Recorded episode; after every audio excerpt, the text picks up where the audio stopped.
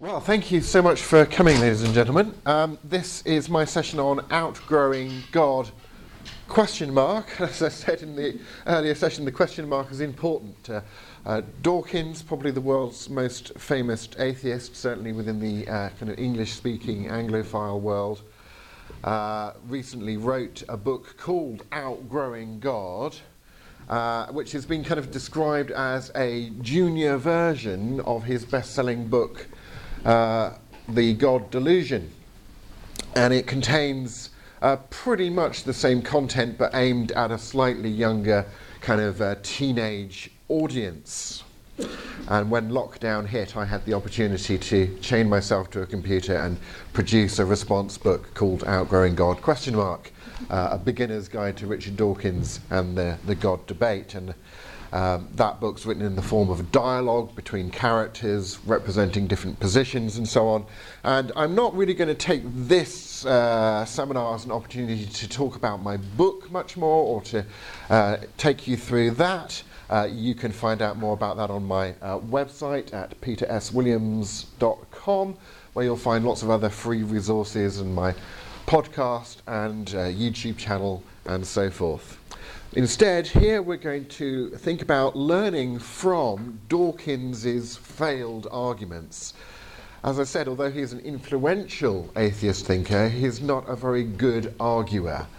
Uh, and I want to kind of illustrate uh, some bad ways of arguing from uh, Dawkins's work uh, as a way of saying that uh, we as Christians, when we're communicating and arguing with people, uh, need to uh, avoid using bad ways, fallacious ways of arguing, uh, and to be good arguers, and also to actually communicate with people about how to be a good arguer. Uh, that we need to equip people in the world, both in the church and outside the church, with the tools of how to think well, so that they can think about, well, everything, including what we're telling them uh, about the gospel. Uh, well, one of the things that really annoys me about Dawkins' book, uh, the Outgrowing God book in particular, is he kind of says to the audience reading it, um, don't just believe what you've grown up with, what you've been told by authority figures. I want to, to encourage you to kind of ask what's the evidence, not just to take things on authority. Think about it for yourself. And as a Christian philosopher, I want to say amen to that message. But then what Dawkins does in his book is he asserts, makes lots of claims without actually giving any evidence for those claims, without even giving footnotes to references for those claims. Uh, and he doesn't uh, give people the tools to be able to carry through his advice, as it were. And one of the things that I do in, in my book is I have the, the, uh, the, the, philosophy professor who's kind of convened the book club.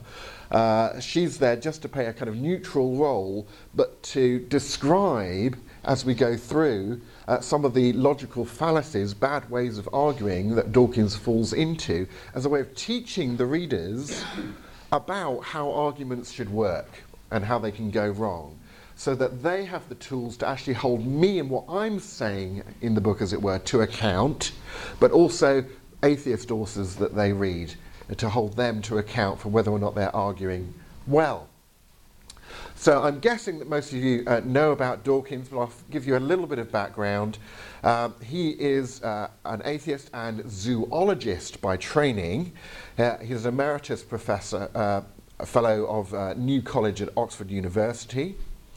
Uh, and he was the University of Oxford's first ever uh, professor for the public understanding of science between 95 and 2008. That was an endowed chair. He came originally to prominence through his popular science books, such as The Blind Watchmaker in 1986 or uh, Climbing Mount Improbable in 1996. His polemic The God Delusion from 2006 and then a uh, slightly expanded second edition in 2016 has sold over 3 million copies and in 2019 he published this sort of junior version, uh, Outgrowing God. And my response, uh, Outgrowing God, a beginner's guide to Richard Dawkins and the God debate. So, as a prologue, let's just focus very briefly a little introduction to how arguments work. Philosophy 101 in terms of arguing. An argument is a set of statements, so more than one claim or statement, which serve as premises leading to a conclusion. So you're arguing for something by combining more than just one statement. You combine a number of statements together to argue for the conclusion. For example, premise one we should reject arguments that commit logical fallacies, that is, unsound ways of arguing. Premise two Dawkins's arguments against belief in God commit logical fallacies. And you can see from those two claims, if those two statements are both true, it follows that three, therefore, we should reject Dawkins's arguments against belief in God. Okay. That's kind of the shortest unit of an argument you can have. Uh, two, two premises leading to a conclusion. Uh, the ancient Greek philosopher Aristotle would have called that a syllogism but that's just the technical name. Think of it of the, the shortest unit of argument you can have. And you can kind of daisy chain arguments together, or think of them like sections of track from your train set. That's like one section of track. But if you need to argue more, you can link together more and more premises and do more and more and therefores and kind of build a whole train set until you've argued everything you, you need to argue. Uh, this is a, a, really nice little flowchart diagram of the, the three key questions you need to pose of any argument. You've got three questions, and if you say yes to all three questions, then you can have some confidence in the argument that you're thinking about. If at any stage you say probably no, then don't have any confidence in the argument because in, in argumentation everything has to go right for the argument to work. But if just one kind of thing goes wrong, then the argument doesn't work. So these questions are are, are the premises clear and unambiguous? And I'll illustrate these in a moment. But do you know what it's claiming? And does it do it in an unambiguous way? Does the conclusion of the argument really follow from the premises? And are all of the premises in the argument true? If yes, yes, yes, then okay, that argument at least has some weight to it that I need to take into account. If no at any stage, then chuck it out. Let me illustrate those three key questions. This is uh, being unsound, not a good argument due to false premises. So if I were to argue like this, I only eat broken biscuits. Second premise broken biscuits contain no calories. It's because when you break them, they all calories will fall out, right? yeah? You've heard that? Conclusion therefore, I eat no calories, as you can see. Yeah? well, what's gone wrong here is that indeed both of those premises are just false. And th- indeed, that's the only thing that's gone wrong here. Uh, in terms of the question, does that conclusion follow from the premises? You would say, yes, it does. If it were true that I only eat biscuits and if it were true that broken biscuits contain no calories, then it would follow that I do indeed eat no calories. But unfortunately for all of us, uh, both of those premises are, tr- are untrue. Or it can be invalid, a bad argument, because the conclusion doesn't follow from the premises, such as an argument like this. Uh, premise high fat foods are bad for you. Second premise some yogurt is high in fat. conclusion, therefore, all yogurt is bad for you. And the problem there is I've, I've made a shift from a claim about some yogurt to making a claim in the conclusion about all yogurt. So you, you can ask yourself what, what conclusion should follow from the premises? Obviously, it's high fat foods are bad for you, some yogurt's high in fat, therefore, some yogurt is bad for you in, in that sense. But it, so there's a difference between what should follow and what's actually been stated as the conclusion, and that means it's invalid because the conclusion doesn't follow. And finally, uh, that issue of ambiguity. We can argue, at least in English, like this a plane, P L A N E, is a carpenter's tool. There's a photograph of a you plane a, a, surface flat and smooth with your plane, right? Premise The Boeing 747 is a plane. Now, in English, that's exactly the same word. Uh, conclusion Therefore, the Boeing 747 is a carpenter's tool. now, because it's funny, you can see that something's gone wrong. And what's gone wrong is I've traded, I've used that ambiguity, the fact that that, that one term, that word, can mean different things to just make it mean whatever the heck I like when I get to the conclusion. Uh, and so there's uh, an ambiguity there that's being used, uh, and you want to try and avoid that in arguments. This is why philosophers are always so keen on what do you mean by questions? How are you defining your terms, and so on. So, with that background in mind, now that you're all experts in logic, we will now apply this to thinking about uh, some of Dawkins's key arguments. Let's start off with his, not his science, but his scientism, which is an approach to how we know things. In an interview promoting Outgrowing God, Dawkins said that he wants to rid the world, quote, of anything that's not evidence based where factual knowledge is concerned. Things which are based on authority rather than on evidence. However, Dawkins contradicts himself by repeatedly making assertions that he expects his readers to believe on his authority, and many of his assertions are wrong, and requiring evidence for all factual knowledge is also a self contradictory theory of knowledge called scientism.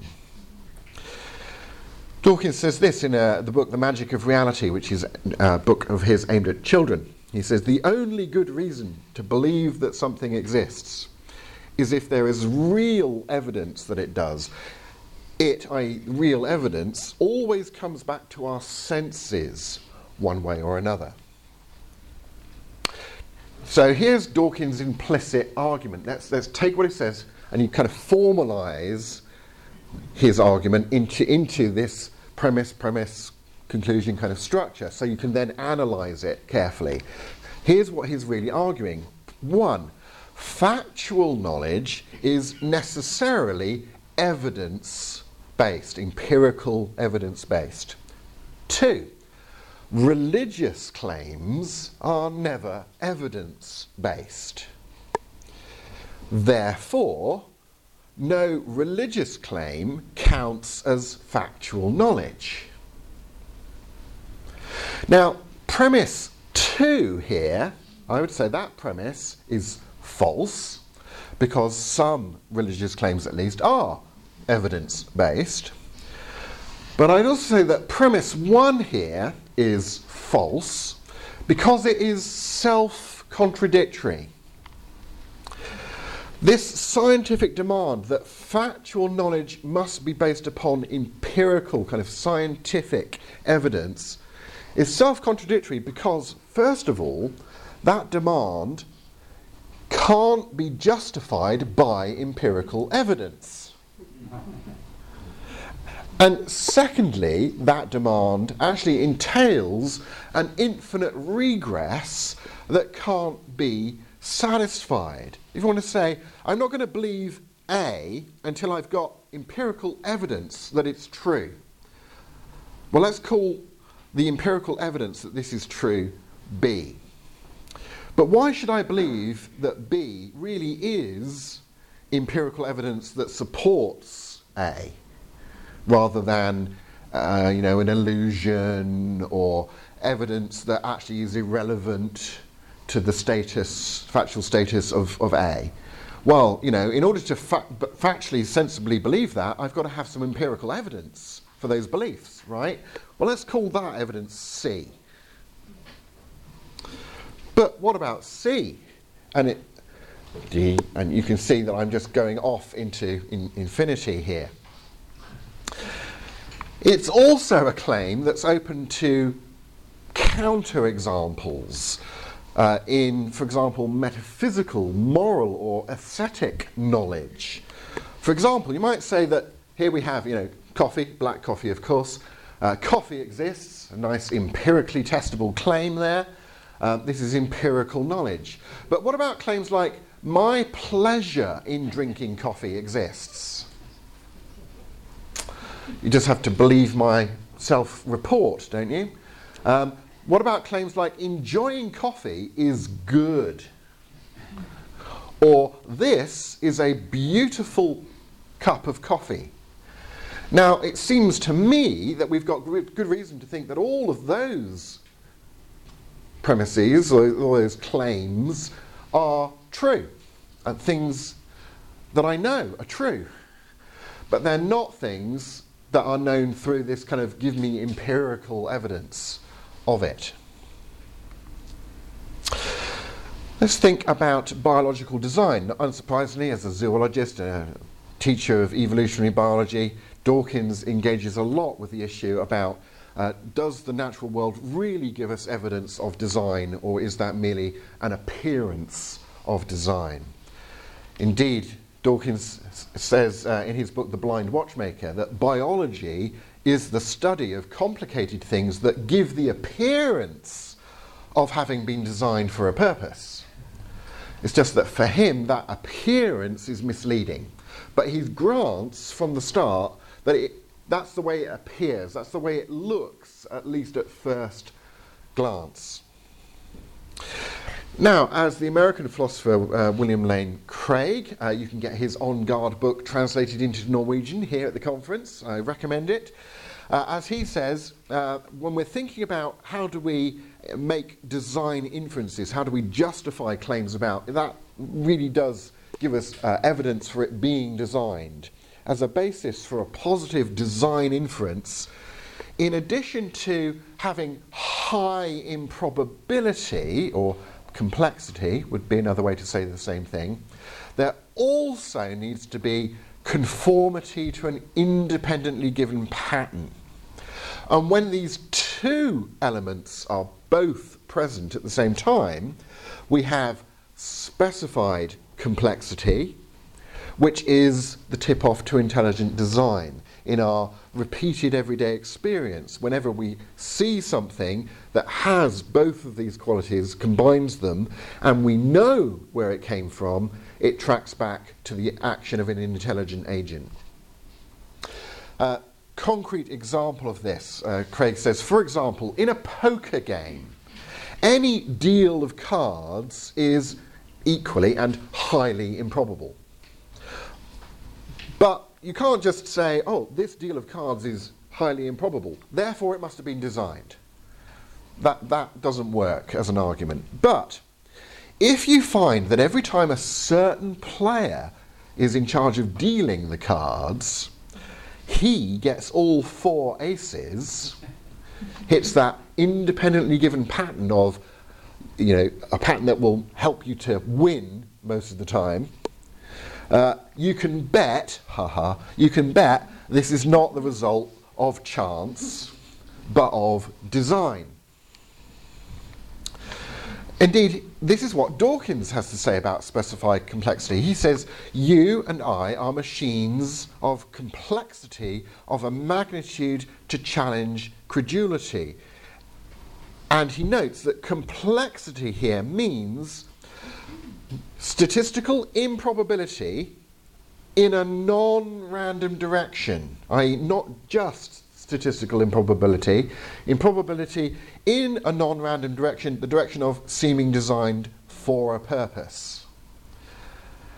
Dawkins actually acknowledges that specified complexity is a, on the face of it, plausible indicator of design. In an article in Free Inquiry magazine, he wrote this Specified complexity takes care of the sensible point that, in the unique disposition of its parts, a pile of detached watch parts tossed about in a box over here is as improbable as complex as a fully functioning, what he calls genuinely complex watch. What is specified about a watch, and not the pile of watch parts, is that it is improbable in the specific direction of telling the time. So it hits this independent, functionally specified pattern in a way that the equally complicated arrangement of parts on the other side of the screen doesn't. It's just an arrangement of parts. It doesn't really uh, hit anything uh, functionally specified. So we can ha- construct a biological design argument that would go like this. Premise one specified complexity is a reliable indicator of intelligent design. Premise two biology contains some specified complexity. Conclusion, therefore, biology contains a reliable indicator of intelligent design. Right? So, how does Dawkins kind of deal with this kind of argument? Well, of course, he appeals to uh, the neo Darwinian uh, explanation, and he says that the complexity by which we know he means the specified complexity of the living body is so mind shattering that the temptation to buckle at the knees and succumb to a non explanation, i.e., a, a, a theological, religious, philosophical explanation, uh, is almost overwhelming, but humanity's best estimate of the probability of divine creation dropped steeply in 1859 when The Origin of Species was published, and it's declined steadily during the subsequent decades as evolution consolidated itself from a plausible theory in the 19th century to established fact today. But we do have to be careful here because evolution means many things to many different people. Um, actually what we might call the grand evolutionary story of our culture has many separate parts which don't necessarily have to all go together. Uh, let me take us through these one at a time briefly. The ancient Earth hypothesis says that the Earth is about 4.54 billion years old. The progress thesis says that living things gradually increased in complexity over time. The common ancestry hypothesis says that contemporary organisms are all descended from simpler ancestral organisms. The universal common ancestry hypothesis says that all living things descended from one original primordial organism. The neo Darwinian, or what's uh, I think very helpful to call the blind watchmaker, to borrow that from Dawkins' hypothesis, says that evolution happens through natural processes requiring no non material, purposeful guidance.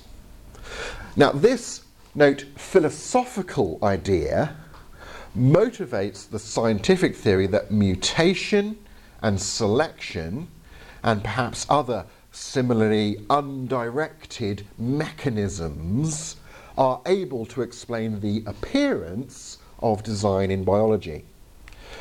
The neo Darwinian modern evolutionary synthesis, as it's called, combines uh, Darwin's theory of adaptation by natural selection with the science of genetics, which Darwin in his age just didn't know anything about genetics. So when we learned about genetics, that had to be kind of combined into the theory. Now, there is a discussion today between adherents of the, the modern evolutionary synthesis and of a so called extended evolutionary synthesis. I'm having, I have trouble with the word synthesis because of my lisp.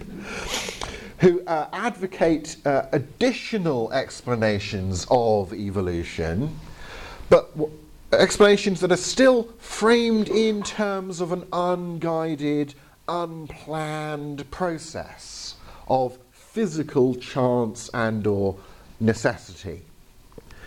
In other words, blind watchmaker Darwinism remains the, the cornerstone of modern evolutionary theory. And finally, the naturalistic origins hypothesis says that life arose from non life by an unplanned and unguided physical process. Now, I've arranged these helpfully in what many people, including myself, would consider an order of the most probably true to the least probably true. Uh, one can accept and reject evolution in different senses once you've started making these distinctions. For example, Charles Darwin's own theory of evolution by natural selection was the parts in orange. He didn't uh, make any claims about universal uh, common ancestry and uh, didn't really touch on the, the origins question in uh, the origin of species. He's not talking about the origin of life per se. And he had some musings in a letter to a friend about some, you know, maybe life could have arose from non life in a warm little pond somewhere and so on. But it wasn't part of uh, the Origin of Species book. Now, According to Dawkins, responding to the design argument, he says Darwin patiently tells us exactly how the, the trick, the misleading appearance of design in life works cumulative natural selection. So, note, Darwin's blind watchmaker hypothesis is really key here. So let's take this. Uh, specified complexity is a reliable indicator of intelligent design. Premise two, biology contains specified complexity. And I've ruled out complexity there because Darwin's appeal to neo-Darwinism, uh, sorry, Dawkins' appeal to neo-Darwinism is really a denial that the specified components, the functionally specified components of biology, are complex or unlikely enough to warrant a design inference. So you, if you get rid of that bit, then you can't go through to the conclusion. The conclusion won't follow.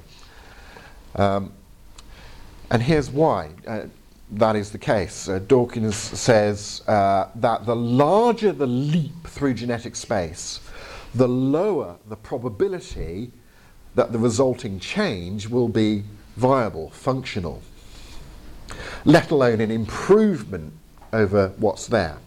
Hence, evolution must, in general, be a crawl through genetic space, not a series of leaps. And Dawkins likens this gradual approach to getting biological specified complexity to Climbing Mount Improbable, the title of one of his other famous books.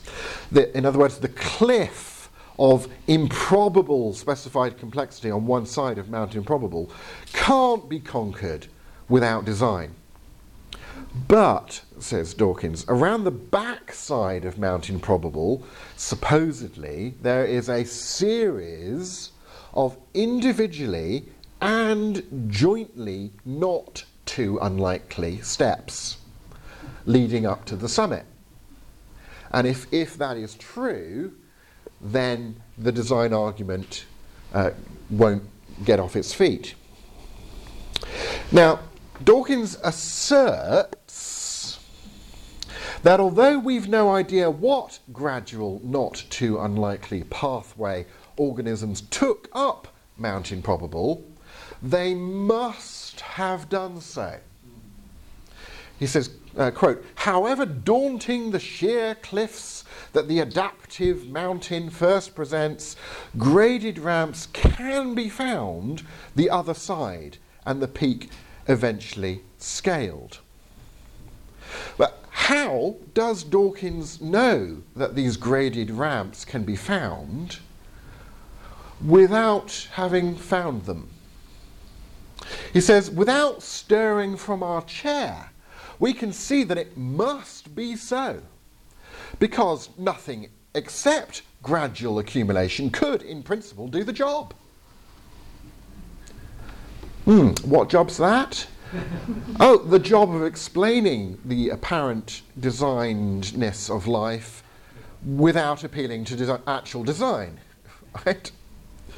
This is an uh, assumed gradual route. Clearly, uh, gradual accumulation is not the only possible explanation, which therefore must be true, because Dawkins is presenting the blind watchmaker explanation thesis as an alternative to genuine actual design. In other words, Dawkins begs the question, that's the technical phrase here, he begs the question in favour of evolution in the senses that we've talked about and against design. He says there cannot have been intermediate stages in this gradual accumulation of complexity that were not beneficial. There's got to be a series of advantages all the way that you can select. If you can't think of one, then that's your problem, not natural selection's problem. Well, I, I suppose that is a sort of matter of faith on my part, since the theory is so coherent and so powerful. So the actual situation we're in is we have things like the, this uh, um, propeller driven by a motor in uh, some bacteria that sure look like they're specified and complex. It's an outboard motor made of, mo- made of molecules. Um, and we have no apparent gradual route to undermine the apparent specified complexity of that uh, piece of uh, machinery in the cells of uh, those uh, organisms. And so, how is Dawkins going to deal with the argument? Uh, just by begging the question against it and uh, assuming that this is there after all. As the Nobel Prize winning theoretical physicist Brian Josephson writes, in books such as The Blind Watchmaker, a crucial part of the argument concerns whether there exists a continuous path leading from the origins of life to man, each step of which is both favoured by natural selection and small enough, not unlikely, not too unlikely, to have happened by chance. It appears to be presented as a matter of logical necessity that such a path exists. But actually, there is no such logical necessity. Rather, commonly made assumptions in evolution require the existence of such a path. And of course, when we come to that question of the origin of life, able to undergo any kind of evolution by natural selection, what Dawkins' appeal to natural selection is, and here's another technical term that I will explain, a red herring. What on earth is a red herring? Well, let me let you tell you. Not only is a red herring a herring cured by salting and slow smoking to a dark brown colour, which it is, but the, the use of this term in philosophy comes from the practice of drawing a red herring across the trail when people are hunting foxes using dogs. So the dogs are like, where's, where's the fox gone? Find the fox. And people who want to disrupt the hunt mislead the dogs off the trail of the fox that they're meant to be pursuing, drag these smelly red fish across, and the dogs go, Ooh, that's interesting, and they, they go off in the wrong direction. and so the fox is saved. So it's a red herring, it's a kind of uh, I- irrelevant to what you're actually meant to be doing. As the atheist philosopher of science Bradley Monton writes in his book Seeking God in Science, Darwinian evolution only comes into play once life already exists. Darwinian evolution doesn't explain, or even purport to, claim to explain, how life came to arise in the first place. Or as the atheist Thomas Nagel, another uh, atheist philosopher from the States, uh, says in his uh, uh, essay on Dawkins and atheism, he says, The origin of life remains a mystery, an event to which no significant probability can be assigned on the basis of what we know of the laws of physics and chemistry. Then there is not only an appearance of design in the biological world, but in the, the world studied by cosmologists and the, the cosmos at large. This is something you may have heard of called cosmic fine tuning. As Dawkins explains, the laws and constants of physics are fine tuned in such a way as to set up the conditions under which humans and their brains will come into existence fine tuned in such a way. This is again specified complexity, you see. As physicist Lee Smolin has calculated that the odds of life compatible numbers coming up in this fine tuning of the cosmos just by chance, he calculates them at one chance in 10 to the power of 229. Uh, if you're not used to thinking about numbers in powers of, quick illustration if you were to ask basically how many fundamental particles, physical particles, are there calculated to be in the observable universe, that number is expressed as 10 to the power of 80, 80, 80.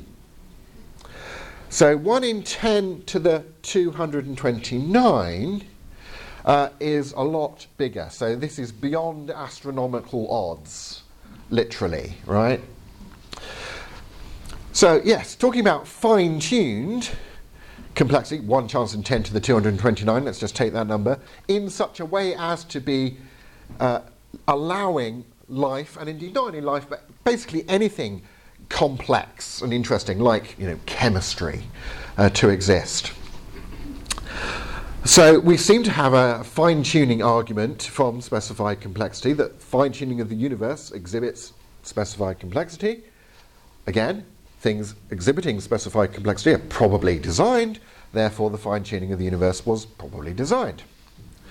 Now, the objection that Dawkins appeals to here is something called uh, the multiverse, the multiverse objection to the fine tuning argument.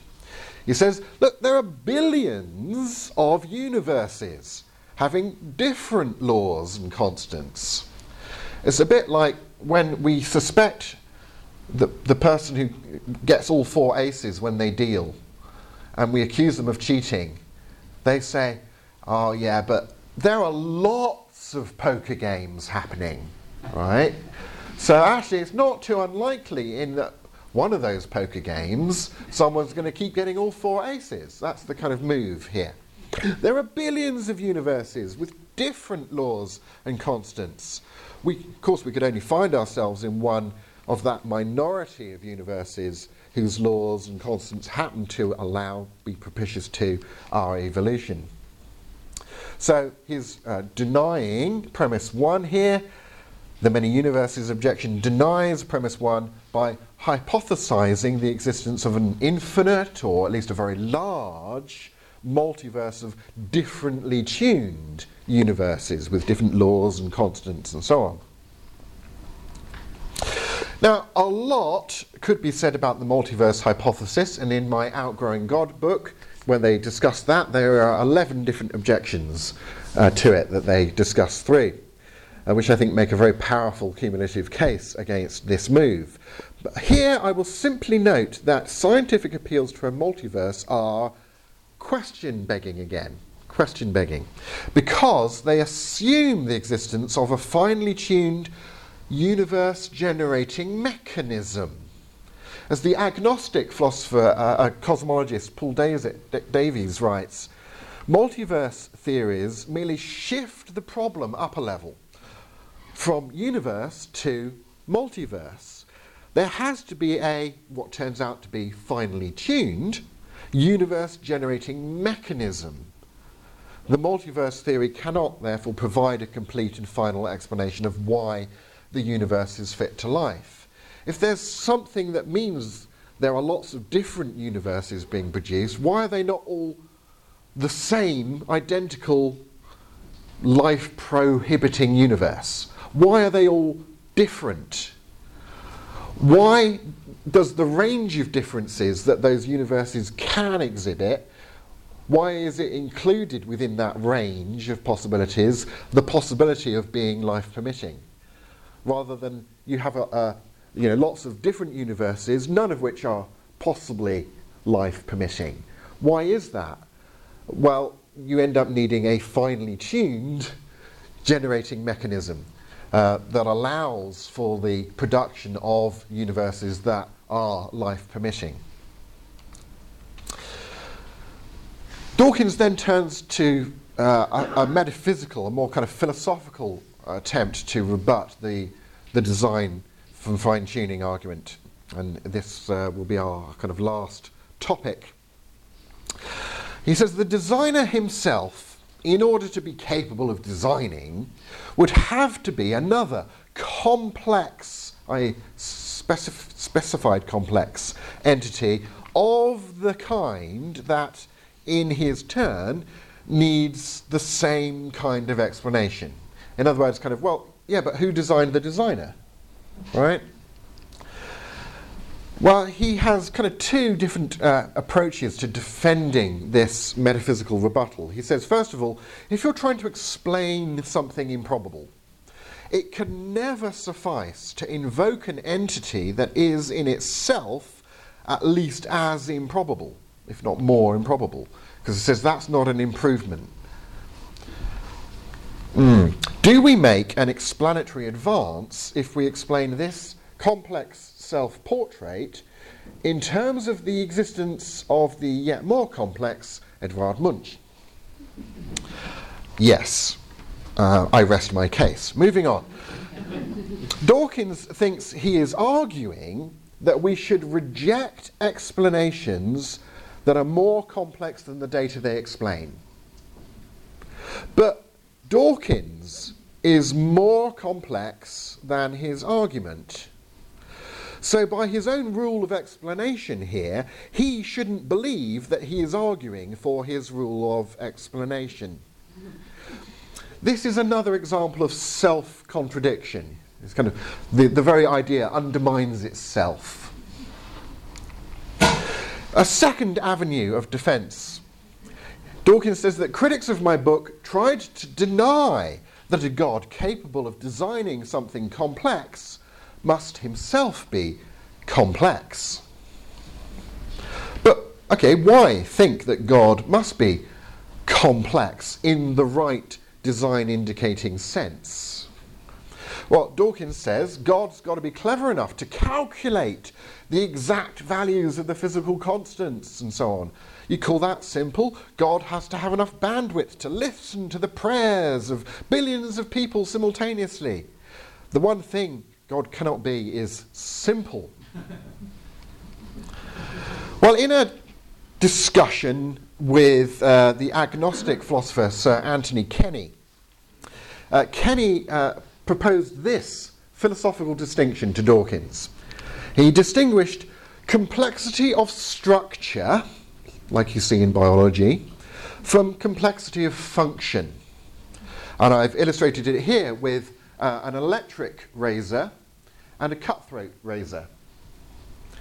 Uh, because Kenny said, look, the electric razor can only cut a beard. Uh, but the cutthroat razor might also be used to cut a throat, etc. In other words, the, the much more complicated electric razor, I suppose you could use it as a paperweight. You can think of some uses for it. But the much simpler cutthroat razor would seem to have lots more things that it can actually do. Use it as a letter opener, use it to cut your food up with, etc. You know, cut your hair and, and so on. So the simpler cutthroat razor has a lot more complexity of function than the more complex electric razor. Demonstrating, therefore, demonstrating complexity of function doesn't demonstrate complexity of structure. Right? So, why think God must be complex rather than simple? This stuff about God has to, he has to calculate, he has to listen, he has to do these things. But that's function. And demonstrating complexity of function doesn't demonstrate complexity of structure, as if you're treating God as a complex contingent arrangement of parts that just happen to have been put into the right arrangement of parts to achieve those functions, like that outboard molecular motor that I showed you. Dawkins' response to Kenny was to say, I really don't see what you're saying.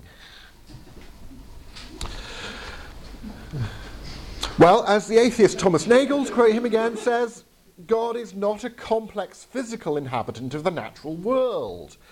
God can't be complex in the sense of being an unlikely, complex, contingent arrangement of parts, achieving a certain functional specification if God is, say, a necessarily existent being. So again, Dawkins is begging the question against God being a necessary being rather than a contingent being, as traditional theology conceives God as a necessary being. So, none of Dawkins's observations is an argument showing that God must be complex and not simple in the relevant sense. Dawkins equivocates, moves between the two meanings of terms complex and simple in order to, to beg the question against God being a simple, necessary being. As uh, I think it was John Lennox put it, uh, a book called The Created God Delusion wouldn't have sold so well. so, in conclusion, Dawkins' scientism, that theory of knowledge that knowledge always has to be about empirical observation and so on, is self contradictory. Empirical observation is great as a way of knowing the right, the appropriate kind of things, but there's got to be more knowing about things than just that empirical way of knowing. Dawkins begs the question against the organic design argument and his argument from ignorance against the organic design argument is, a, is a, also a red herring. It's irrelevant with respect to the origin of life. Uh, Dawkins' response to the fine tuning design argument begs the question. Dawkins' arguments against complex explanations is self contradictory, and Dawkins equivocates between complexity of function and of structure. And Dawkins begs the question against God being a necessary being. So you'll see in the highlighted orange, we've got arguments that, self, that have a self contradiction in them, that beg the question, that are red herring, that are, are, are about irrelevant things, and equivocation, uh, using ambiguity uh, in order to get to your point.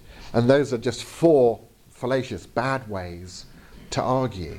And I think it behooves us as Christians, when we're communicating and doing apologetics and so on, A, to be better at arguing than those who critique us, and B, to actually equip people both within the church and outside of the church with the tools of thinking, with an understanding of how arguments should work and how they can go wrong, as a way of saying, you hold me to account against you know, these standards of, of truth telling. And you hold the atheists to account against the same standards. Uh, and then we'll see what we will see. Thank you very much for attending, and I'm very happy to take some uh, questions if we have uh, time for that.